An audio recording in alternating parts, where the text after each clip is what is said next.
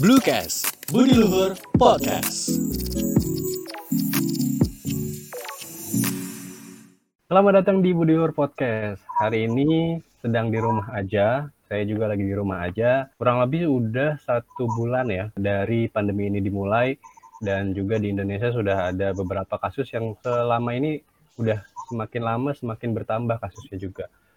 Dan juga uh, banyak juga orang-orang yang sudah mulai bosan di rumah aja dan udah mati gaya nih, nggak tahu untuk ngapain karena sekarang lagi zamannya juga PSBB yaitu ada yang namanya pembatasan sosial berskala besar dan juga hari ini di podcast yang direkam di rumah aja saya akan ngobrol-ngobrol juga dengan Rektor Universitas Budi Luhur dan juga dari perwakilan Badan Eksekutif Mahasiswa. Boleh disapa dulu Pak, ada Pak Wendy dan juga Shania sama Blutizennya yang ada di rumah. Halo, selamat siang. Halo semua Blutizen, selamat siang. Assalamualaikum warahmatullahi wabarakatuh. Salam Budi Luhur. Waalaikumsalam, salam Budi Luhur. Uh, selama ini Pak, udah, oke, okay. saya mungkin nanya, nanya dulu sama Pak Rektor ya Pak. Hari ini kan udah mungkin udah terhitung satu bulan ya Pak selama WFA di rumah aja saya juga sebagai mahasiswa udah bosen nih Pak di rumah aja. Udah banyak tugas yang diberikan sama dosen-dosen juga e-learning kurang lebih karena dari kampus Budi Luhur juga kan udah menerapkan uh, learn from home ya Pak.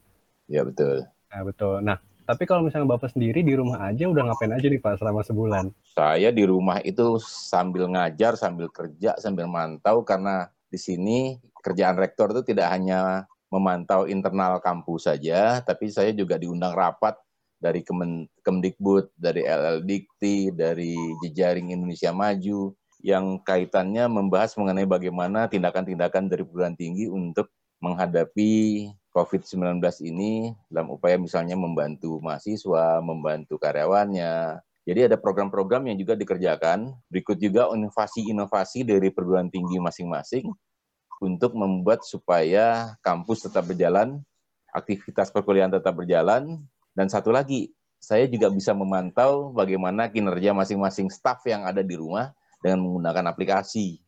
Namanya aplikasi Budluwer Work From Home. Jadi setiap karyawan atau dosen itu memasukkan statusnya dia, status kesehatannya, pekerjaan yang dikerjakan hari ini, sehingga saya bisa lihat apa saja yang dikerjakan oleh semua. Tapi ini kan tergolong baru nih Pak ya? Iya. Ribet nggak sih Pak? Kayak gitu. Kalau bilang ribet, ya kita harus menyesuaikan diri, ya kan? Hmm. Makanya saya katakan, kalau saya quote dari apa yang dikatakan oleh Charles Darwin, bukan orang yang kuat, atau ah, bukan spesies yang kuat atau spesies yang paling pintar yang akan survive pada kondisi adanya perubahan, tapi yang bisa beradaptasi. Nah, kita harus beradaptasi dengan kondisi apa pun agar kegiatan tetap bisa berjalan jadi nggak rebahan aja di rumah gitu ya. Jadi pertama tugas saya misalnya mempersiapkan materi kuliah online yang tadinya kita hanya diwajibkan empat sesi, sekarang seluruh semester harus kita persiapkan. Ya enggak? Mencarikan men Pak, Pak Weni ngajarnya uh, kelas reguler aja atau gimana Pak? Atau... Saya ngajar kelas reguler dan kelas pasca. Kelas pasca juga. Uh, jadi, itu yang jadi itu yang saya harus siap persiapkan materinya, harus carikan modulnya, bikin materi pembelajarannya, berikan tugasnya. Karena tugas yang harus diberikan jangan tugas-tugas yang lempar saja terus nggak dihitung-hitung gitu kan. Kita harus memberikan tugas yang sesuai dengan kemampuan mahasiswa, sesuai dengan SKS-nya.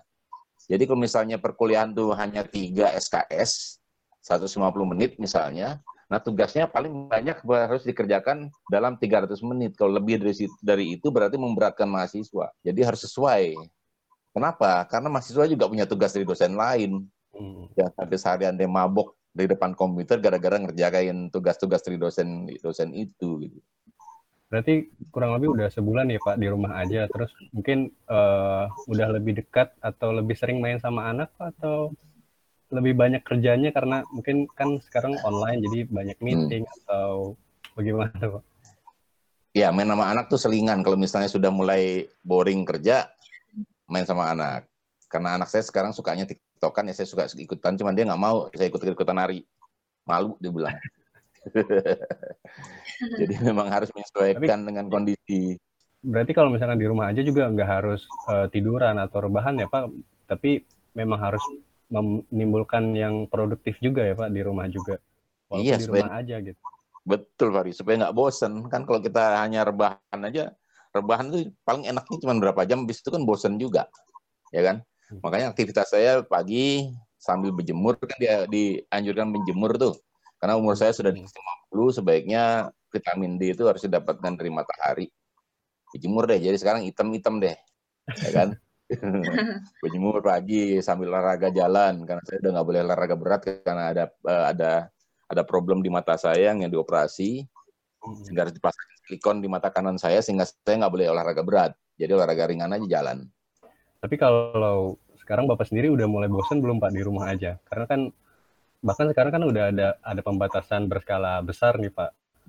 Di beberapa titik kan udah harus ada pengecekan oleh pihak polisi juga. Bahkan kemarin di depan kampus pun udah ada ya Pak, ada pengecekan iya betul. Bapak udah mulai bosan atau belum nih Pak di rumah aja? Pak? bilang bosen pasti setiap orang bosen lah sebu- sebulan dikurung gitu kan jadi kita harus mencari kiat-kiat sendiri kalau saya upayanya adalah untuk supaya tidak bosan itu tadi kegiatannya bervariasi misalnya pertama eh, dan kebetulan memang karena kerjaannya banyak jadi kadang-kadang nggak sampai sampai sore nggak kerasa lu udah sore. Ya kan Hmm. satu. Tapi ya kita harus banyak juga keluar rumah lihat pemandangan yang jauh ya. Jangan jangan mantengin laptop atau gadget aja. Mata juga nggak bagus jadinya. Jadi harus seimbang antara melihat dekat sama melihat melihat jauh. Itu yang saya lakukan. Nah juga supaya nggak boring juga itu tadi saya cari hiburan macam-macam. Karena saya suka nonton nonton eh, film dokumenter itu yang saya anggap sebagai hiburan saya karena film dokumenter itu menambah pengetahuan kita Film apa tuh Pak kalau Pak? Saya juga kayaknya kalau di rumah aja tuh paling Ah. sering nonton film atau mungkin baca buku gitu Pak. Betul. Eh, dan ton- saya yang saya, saya tonton dari Discovery Channel Oh, atau National ya, National Geographic. Itu kan ceritanya macam-macam tuh. Ya, balik dari budaya, teknologi, kuliner, ya kan? Jalan-jalan. Kita nggak bisa jalan-jalan, kita ngebayangin dengan Najib People tuh orang jalan-jalan tuh. Travel and Living Channel itu kegiatannya jalan-jalan terus tuh. Mau makan-makan, tapi ke problemnya adalah begitu lihat makan-makan lapar. Tapi tapi yang sering Bapak tonton apa tuh Pak? Kuliner kah atau jalan-jalan kah atau mungkin Bapak sering Semuanya. traveling gitu? Semuanya. Ya jalan-jalan sama pengetahuan, Iya. sama culture. Nah, tapi kalau misalkan kira-kira ada prediksi nggak sih Pak kalau misalkan dari Bapak kira-kira ini akan selesai kapan atau mungkin eh, kampus akan dibuka lagi kapan gitu Pak? Kalau kampus itu kita akan buka sesuai dengan aturan pemerintah. Jadi kan di kelas-kelas itu sering dipasangin kan eh, quote dari ketua yayasan, teman tu momen mituhu. Teman itu artinya jujur, tu momen itu bersungguh-sungguh, mituhu itu patuh. Nah kita mematuhi apa yang didiskusikan oleh pemerintah, karena pemerintah yang menjadi eh, penanggung jawab dari berjalannya negeri ini, ya supaya wabah ini cepat berlalu, ya kita harus patuhi dengan disiplin mengenai apa yang diarahkan pemerintah. Artinya apa? Kalau disuruh pakai masker, pakai masker. Kalau misalnya nggak perlu keluar, nggak perlu keluar, gitu kan? Kalau misalnya keluar pakai masker, tetap ya social distancing sama physical distancing tetap kita lakukan. Kalau kita disiplin, saya yakin akan cepat berlalu. Tapi yang kita lihat nyatanya di Indonesia kan enggak. Iya. Ada yang suruh pakai masker malah malah diajak berantem yang nyuruh pakai. Ya kan kan? sekarang udah makin bertambah ya Pak banyaknya eh, kasus-kasusnya juga gitu. Betul. Nah, tapi kalau misalkan saya mau nanya sama mahasiswa nih Pak, giliran mahasiswa nih. Ya. Kalau Nah, misalkan di silakan. rumah aja, itu ngapain aja? Coba kasih tahu Sania kalau misalkan di rumah aja tuh ngapain aja sih? Ini kan Sania perwakilan dari BEM juga mungkin. Boleh kasih tahu ke kita juga? Ya kalau dari aku sendiri sih ya selama di rumah aja itu tuh eh, yang pasti sih e-learning ya, e-learning absen terus eh, tugas-tugas. Apalagi kan eh, sekarang kan semuanya ya tugas, UTS, UAS semua dari rumah. Itu udah pasti sih kalau e-learning sama paling eh, ngelakuin kegiatan yang biar nggak bosan aja sih di rumah. Tapi kalau boleh Sania tahu e-learningnya itu belajar masak. Oh, belajar masak kah tuh? Kata Pak Rektor. Iya Pak. Eh, apalagi kan eh, banyak tuh yang apa namanya video-video tutorial bikin yang gampang-gampang itu Oreo cheesecake apalagi yang sekarang yang lagi booming banget dalgona coffee kan penasaran tuh iya bapak bikin nggak pak nyobain nggak pak saya suka. Tapi ngocok sendiri pakai tangan atau pakai mesin? pakai tangan pak Pakai tangan. Waduh capek dong. Hmm, lama Sampai banget tuh Itu adik saya juga buat tuh Pak. Sampai sekarang nggak berhasil berhasil, tapi tuh dia tetap terus buat gitu. Tetap semangat ya. Tetap semangat. Tapi Sania kalau misalkan soal e-learning dari e-learning yang itu kalian dari pagi kah atau siang, sore sampai ma- sampai malam juga ada mungkin? Atau tiap hari e-learningnya? E-learningnya uh, kan tergantung jadwalnya sih kak. Kalau jadwal aku kan full Senin sampai Jumat, tapi nggak selalu pagi terus. Ada jadwal yang siangnya, sorenya juga ada kan. Uh, paling sore jam 4 tuh. Gitu sih. Terus uh, e-learningnya tuh ada beberapa mata kuliah yang nggak cuma absen doang. Uh, dia mau pakai dosennya tuh mau pakai aplikasi Zoom. Nah, Oke. kita absennya lewat aplikasi Zoom gitu. Ada sulit nggak? Sulit nggak? Kalau misalkan sekarang kan udah serba online nih, jadi mungkin jarang ketemu Hmm. dosen juga. Sulit nggak untuk memahami materi yang dikasih sama dosen atau eh, kesusahan untuk menerima pelajaran dari dosen yang diajarkan secara online gitu gimana? Lebih sulit sih, lebih sulit karena ada beberapa mata kuliah kan yang enaknya disampaikan sama dosen tuh secara langsung, tapi ini harus online. Itu yang kan beberapa mata kuliah doang kan yang pakai Zoom. Nah, itu tuh yang emang dosennya tuh lebih eh, lebih efektif kalau disampaikan secara langsung gitu. Secara langsung berarti Kayak riset, KKP, bimbingan KKP itu kan lebih enak secara langsung. berarti selain e-learning apa nih kalau misalkan nonton film juga kah atau lain lagi selain itu? Eh, iya sih, lebih kan nggak boleh keluar ya, jadi cuma di dalam rumah doang gitu. Nonton film udah semuanya hampir list yang film itu udah ditonton, udah sampai mati gaya sih kak. Nonton udah, nyobain masak-masak udah. Kan kalau nyobain kan- masak-masak harus beli bahannya juga kan. Oke, iya benar sih. Berarti udah habis nih list, list nonton filmnya gitu ya? Udah, makanya minta rekomendasi dong. Tadi kan bapak suka nonton dokumenter tuh. Atau satu lagi Sania, kalau misalnya mau belajar sekarang ilmu baru, nonton webinar, Tuh webinar. ya kan? Ikut webinar yang gratisan, itu banyak tuh sekarang tuh yang Hmm. bikin. Misalnya Oh, bagaimana bikin seminar lewat ini ya. Iya, online. jadi misalnya bikin bagaimana bikin PowerPoint yang menarik, ya kan? Nah, kita ikut aja orang gratis ini, daftar gratis nonton, di situ praktekin di rumah. Sehingga nanti pada saat nanti kuliah sudah bikin presentasi, kita udah punya PowerPoint yang canggih tuh. Kenapa? Karena belajar, belajarnya yang ikutin aja orang yang gratis ini. Jadi Iya, cari ilmu yang manfaat yang gratisan yang bisa menambah pengetahuan kita sama keterampilan kita. Banyak kok, cari-cari aja dan eh, infonya banyak sekali. Orang Salah banyak sekarang ini, bisa webinar itu ya Pak? iya, Tuh. karena orang berupaya untuk saling berbagi. Itu kan amal perbuatan baik gitu, saling berbagi itu, berbagi ilmu, berbagi pengetahuan. Kalau misalnya kita nggak bisa berbagi secara fisik makanan, ya ilmu saja. Hmm. Karena kalau makanan kita harus keluar, harus bagi-bagi nganterin ke orang kan. Tapi kalau bagi ilmu lewat lewat eh, Vicon misalnya, ya paling tidak minimal 100 orang bisa nonton, nanti nyebar lagi ke ke mana-mana. Itu salah satu cara. Iya. Kalau bosan, ikut itu aja, cari-cari seminar seminar gratisan. sekarang sekarang lagi lagi banyak juga nih Pak banyak orang yang berbuat kebaikan. Contohnya kemarin ada di daerah Solo kalau nggak salah dia menyumbangkan beras itu 500 kilo per hari dan juga ada juga uang 100 ribu dibagikan ke orang-orang per hari gitu Pak. Dan itu usianya juga dia kurang lebih eh, 60 tahun gitu dengan mungkin dengan cara-cara yang kayak gitu kita bisa terapkan juga dengan nilai-nilai kebudayaluhuran juga biar eh, masyarakat yang lain juga kalau misalkan bisa lebih aman gitu Pak, tidak panik dengan pandemi ini gitu ya Pak ya. Betul. Jadi kan memang dari penelitian orang kan sekarang melihat bahwa pandemi COVID-19 ini dampak yang lebih parah adalah dampak psikologis. Orang panik, orang paranoid, semuanya serba ketakutan, akhirnya stres kan. Nah, stres itu berakibat dia tidak berpikir, tidak bisa berpikir eh, secara jernih. Logikanya jadi mungkin pernah lihat video-video pendek lucu-lucuan yang ngetes orang. Misalnya umur saya 4, adik saya setengah dari umur saya, kemudian pada saya umur saya 100, adiknya berapa? Itu kan ngetes logika orang dalam waktu yang eh, cepat. Dan kondisi sekarang ini kalau yang lagi stres dia nggak bisa jawab nggak bisa jawab itu. Dengan benar gitu ya. Hmm, Betul. Dari TikTok juga tuh Pak videonya. ya itu lagi rame kan? Yang nanya hari kan hari kemarin. Itu kan itu buat ngetes saja kalau orang lagi stres dia nggak bisa jawab dengan sehat dengan jernih eh, jawabannya tapi kalau misalnya dalam kondisi normal dia bisa jawab itu ciri-ciri secara Hmm. contoh orang yang sudah bosen udah boring udah nggak bisa ngapa-ngapain akhirnya dia nggak bisa melatih otaknya supaya berpikir terus jadinya rada-rada tumpul deh ya kan Tapi Sania ikutin ikutin tuh tren-tren yang kayak gitu?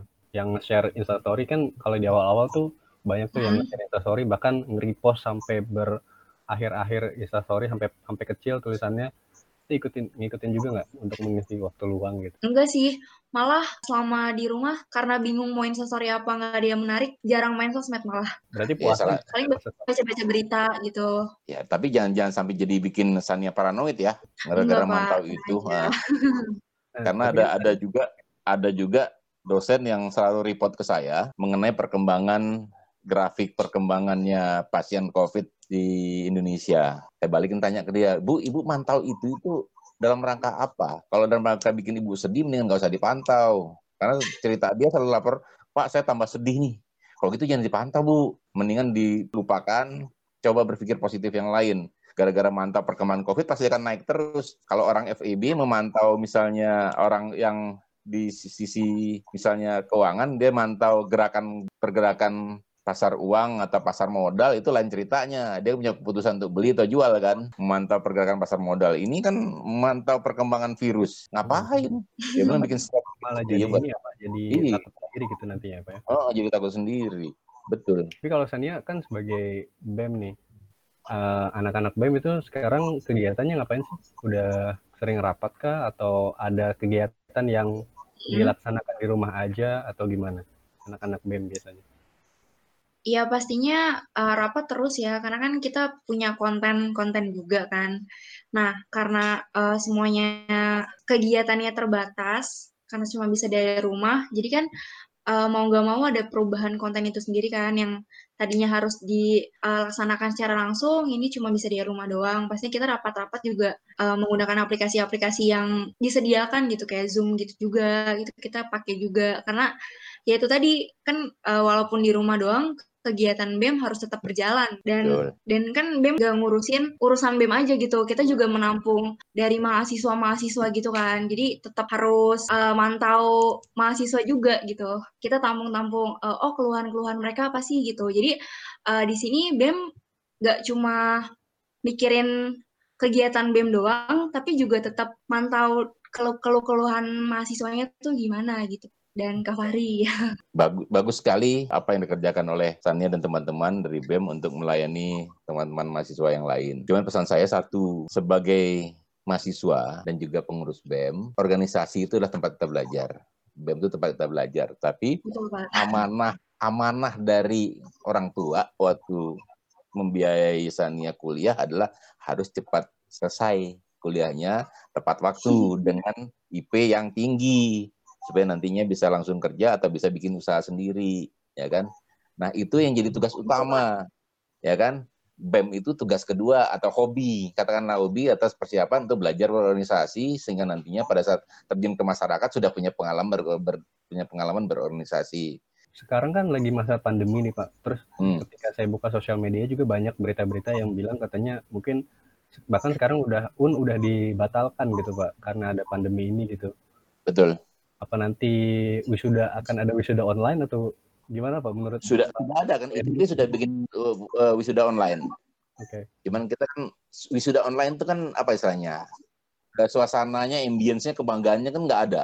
Ya. Kita upayakan tetap kalau misalnya bisa kita akan tetap uh, kita berdoa sama-sama supaya pandemi ini tetap uh, segera berakhir sehingga wisuda yang kita tunda dari 21 April ke, 2, ke la- 18 Juni itu bisa direalisir. Tapi kalau misalnya tidak, saya sih lebih prefer wisuda itu karena wisuda itu kan sebenarnya upacara saja seremoni. Tapi ada kebanggaan pada saat pakai toga, difoto sekeluarga, ada penyerahan ijazah. Nah, kita gabungkan aja ke tahun ke yang barengan dengan periode berikutnya. Tapi ijazahnya bisa diambil segera. Yang penting kan ijazahnya dulu tuh. Nah, jadi ijazah akan segera kita siapkan, kita laporkan, kita cetak, dan kita eh, siapkan untuk bisa diambil oleh yang sudah lulus. Cuman wisudanya bisa ngikut nanti. Oke. Karena wisuda itu merupakan sebuah sebuah apa upacara seremoni yang diharapkan sekali oleh keluarga. Ya kan? Jadi kita tidak eh, saya nanti akan saya bicarakan dengan teman-teman apakah misalnya sampai tanggal 28 saya lupa 18 Juni atau 28 Juni coba dilihat lagi itu pandemi Covid sudah berakhir atau belum? Kalau sudah berakhir, alhamdulillah kita bisa wisuda Oke. ya kan. Tapi kalau misalnya belum, ya mau nggak mau kita harus cari, kita geser lagi waktunya. worst case-nya adalah wisuda digabung antara semester genap sama semester ganjil. Oke, bisa salah satu caranya seperti itu ya. kayak tahun lalu. Hmm.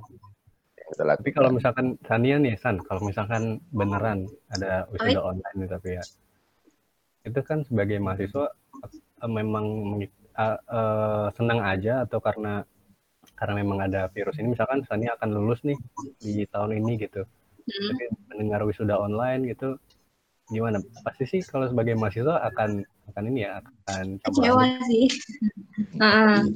Menunggu-nunggu di mana OP-nya akan digeserkan toga itu tali toga itu dari kiri ke kanan oleh Pak Rektor gitu kan. pastinya eh, perasaan ya sih campur aduk tapi yang lebih kerasa banget kan pasti kecewa ya.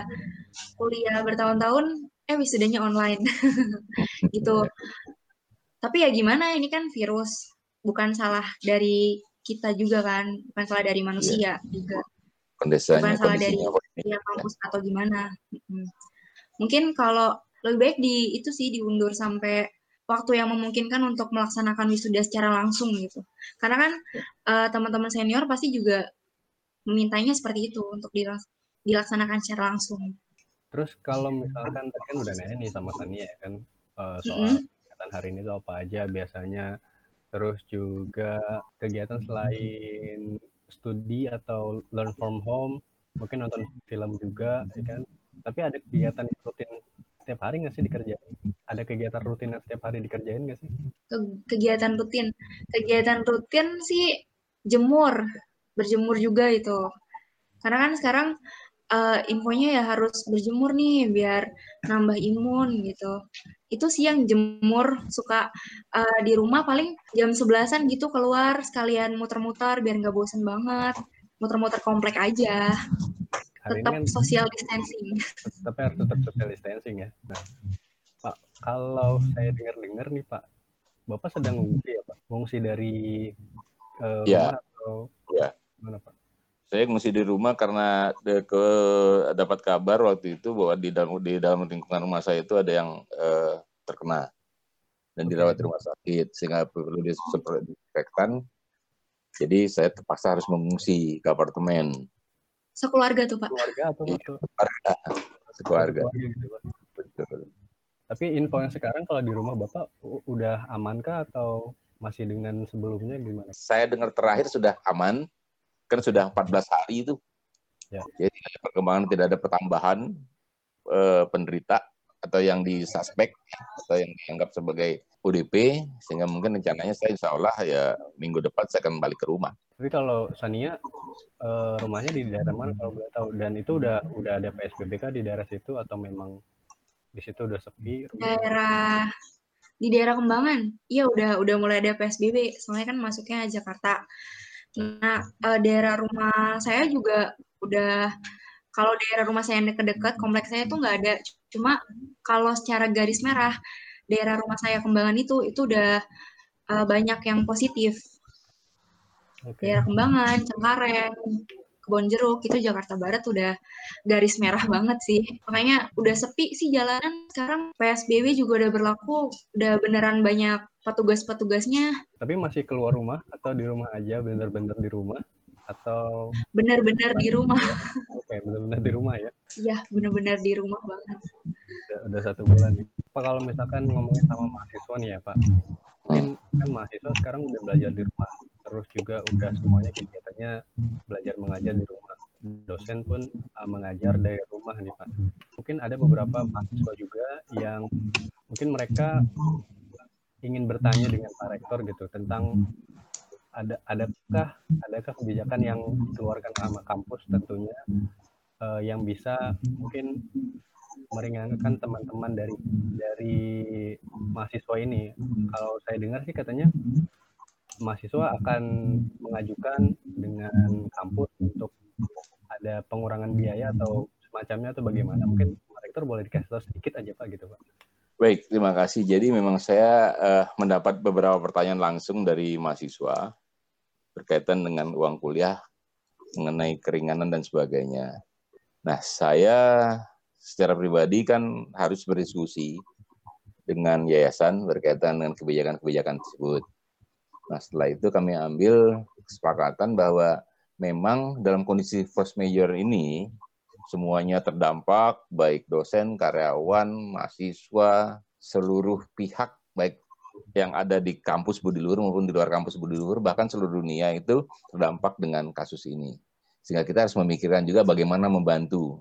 Contoh paling paling paling dekat dengan Budi Luhur sendiri adalah Budi Luhur punya beberapa mahasiswa, cukup banyak mahasiswa perantauan yang nggak bisa pulang, stranded di Jakarta, mau pulang kamu nggak bisa, mau keluar rumah nggak bisa, itu yang harus kita pikirkan untuk dibantu di sisi logistik misalnya.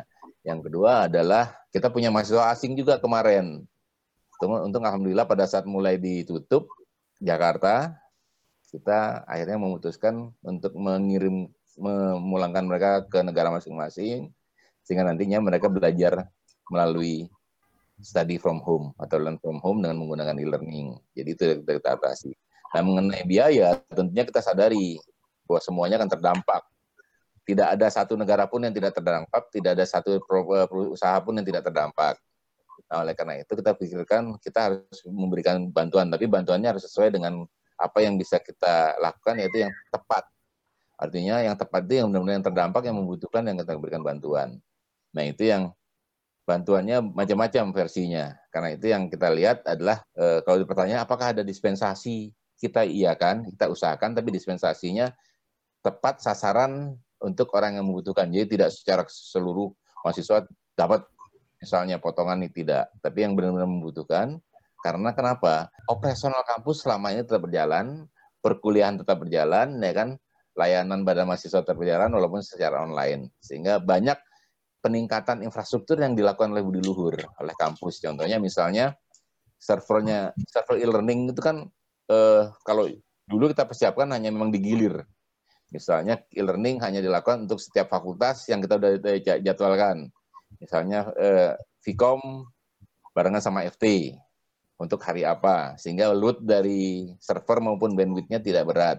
Tapi sekarang kita tidak bisa menghindar, semuanya barengan harus kuliah bareng pada saat jam yang sama, sehingga kita harus meningkatkan kapasitas server sampai empat kali lipat supaya nggak down, supaya nggak lemot ya kan? Supaya kita bisa bekerja tanpa ada uh, hambatan tetap bisa kuliah tetap uh, tanpa ada hambatan ya.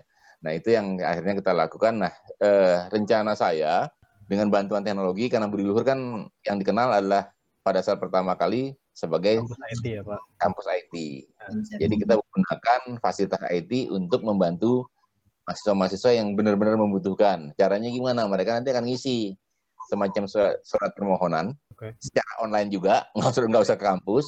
Jadi nanti ada sebuah aplikasi atau modul di web yang mereka bisa isi namanya terus kebutuhannya apa apa alasannya mereka membutuhkan bantuan keringanan tersebut nanti nanti dipelajari dipelajari nah di, di sini mahasiswa bisa memantau permohonan dia udah sampai mana nih prosesnya dan hasilnya apa jadi itu yang kita lakukan untuk memberikan bantuan mengenai keringanan-keringanan biaya kuliah bagi yang terdampak COVID-19 ini. Mahasiswa bisa aksesnya udah mulai dari sekarang kah atau nanti akan ada infonya lagi? Nanti akan diinfokan karena tadi saya cek masih ada beberapa hal yang harus diperbaiki. Ya kan sudah sudah sudah jalan, sudah uji coba. Jadi istilahnya kalau di orang IT bilang sudah di alpha testing. Oke. Okay. Alpha testing ya kalau orang IT tahu tuh alpha testing itu apa, ya kan? Ada alpha testing, ada beta testing, baru di launching. Okay. Alpha testing itu diuji, dan nanti beta testing supaya yang sampai pada saat kita launching ada hambatan lagi. Nah ini yang kita lakukan terus. Mudah-mudahan dalam minggu depan sudah bisa launching lah. Jadi mahasiswa sudah bisa mengisi karena memang kan perkuliahan kan masih lama. Bayar uang kuliahnya juga masih bulan September nanti. Jadi pasti ada ada apa waktu untuk kita coba pelajari dan mudah-mudahan kita berdoa sama-sama nih. COVID-19 cepat berlalu supaya dalam Ramadan nanti juga kita bisa menjalankan ibadah dengan tenang seperti semula dan Lebaran juga bisa Lebaran beneran. Betul. Lebaran lain kalau lebaran online itu nggak nggak seru mas masa makan tempat berarti, berarti mungkin bisa meringankan sedikit dari mahasiswa ya, ya pak yang mereka iya. nanya-nanya ya. tentang seputar Betul. bagaimana kebijakan kampus dan segala, segala macamnya ya. gitu ya pak ada Tapi, ya jadi ada upaya untuk itu dan kita akan lakukan saya sedang eh, saya dan teman-teman sedang persiapkan eh, medianya dan nanti hasilnya seperti apa kita akan umumkan segera dan nanti bisa dimanfaatkan oleh mahasiswa-mahasiswa yang benar-benar membutuhkan dan terdampak sekali dengan adanya pandemi COVID-19 ini. Ya berarti mungkin bisa meringankan uh, beban mahasiswa juga ya Pak. Kalau misalkan nanti teman-teman bisa mengajukan juga, mungkin dari sekarang bisa mempersiapkan juga berkas-berkas yang Mhm. akan diajukan itu seperti apa nantinya. Tapi kan Betul. banyak yang udah berita-berita ajukan atau berita-berita yang disiarkan sekarang bahkan sekarang dilarang mudik nih Pak. Ya kan? Betul. Bapak sendiri mudik atau enggak nih Pak saat lebaran? Enggak. Mau nggak mau nggak boleh mudik, ya kan? Itu tadi kan kita harus patuh. Kalau pemerintah mengatakan karena patuh itu peraturan biasanya dibuat untuk supaya orang mematuhi. Kalau dia patuh, hal-hal yang kita inginkan itu bisa kita eh, capai atau yang tidak kita inginkan bisa kita hindari. Ya kan? Contohnya biasanya- misalnya, Kalau- Biasanya ya. mudik Pak. kenapa? Biasanya Biasanya mudik. mudik. ya. Biasanya mudik. Kalau misalnya Tapi kalau untuk tahun ini mungkin nggak Pak ya, mudiknya? ya Pak. Oh, Oke. Tapi Ya. Sania, Sania juga eh, adakah Hah? kegiatan yang selain mudik misalkan di tahun ini akan ada pergi ke manakah atau ada kegiatan apakah yang di luar kota gitu? Planning mudik sih pasti ada ya. Apalagi kan nanti liburnya panjang tuh. Paling eh, planningnya selain mudik kan libur tiga bulan sih pengennya digunain tuh buat kerja gitu kan. Lumayan kan tiga bulan. Terus juga eh, beberapa kegiatan di luar sih kayak kan eh, ada perekrutan BEM gitu kan. Nah, diklatnya tuh harus ketunda gitu. Berarti ada Paling kegiatan kayak gitu sih yang ditunda. diutamakan. Ada ada kegiatan-kegiatan yang ditunda ya. Tapi ada nggak sih? Ada sih Kan beberapa. udah mulai satu bulan nih, udah mulai satu bulan libur di, dan di rumah aja. Ada yang bikin kangen nggak sih dari kampus? Ada banyak banget karena kan biasanya dalam waktu sehari itu menghabiskan banyak waktu lebih banyak di kampus daripada di rumah. Jadi rumah tuh eh, kayak jadi cuma tempat buat tidur doang gitu. Kayak misalkan ya belajar di kelas, lebih ketemu teman-teman gitu, terus pastinya ngelakuin kegiatan yang lebih bermanfaat gitu kayak rapat, terus yang ngelakuin hal-hal yang banyak di kampus sih karena lebih banyak habisin waktu di kampus. Terus sekarang harus di rumah doang itu kayaknya beda banget. Oke. Jadi harus tertunda ya kalau misalkan mau nongkrong juga atau mau ke mana-mana juga ya. Iya nongkrong juga ketemu teman-teman. Tapi kalau Pak Weti, Pak, biasanya kalau di kampus yang dikangenin apa nih Pak? Selain ketemu dengan staff-staffnya juga nih. Ya, saya yang saya kangen kalau di kampus itu kan di kampus tuh banyak pohon-pohon buah tuh. Ada buah jambu, ada mangga, ada segala macam itu kan suasana aslinya sama banyak buahnya. Saya suka kebagian buah tuh di sana. Karena saya suka makan buah kan. Pak. Suka dibahas dikasih, diambilin sama staff misalnya kebersihan itu Pak, ini ada buah jambu Jamaika nih, ada mangga. Jadi saya sering menikmati buah-buah yang ada di kampus. Di saat itu saya kangen dengan ketemu mahasiswa. Karena mahasiswa di luhur itu kan sangat-sangat sopan santunnya luar biasa tuh kalau ketemu pasti salim tuh. Itu yang saya saya kangenin karena suasana kampus tuh sangat-sangatlah kekeluargaan. Jadi itu yang saya, yang saya kangenin di situ. Oke. Tapi ada yang dikangenin nggak Pak? Mungkin makanannya. Kalau saya sih yang kangen di kampus tuh ada beberapa makanan-makanan favorit eh, mahasiswa itu kayak tempe mendoan, terus ibu soto ada, ibu soto Hmm. ada gitu.